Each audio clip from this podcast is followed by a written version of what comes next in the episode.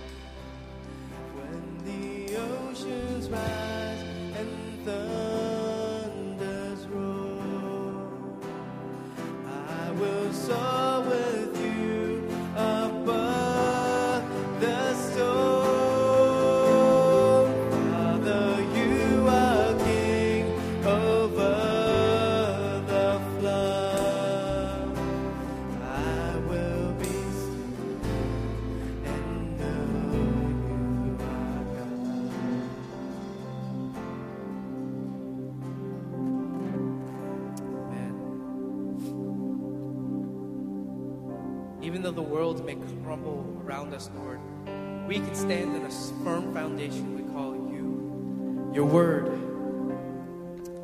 and the sacrifice that you made for us, Lord. So we pray, Father, for this time of worship that it may be holy and anointed, that we may truly be blessed by you, Lord, this time.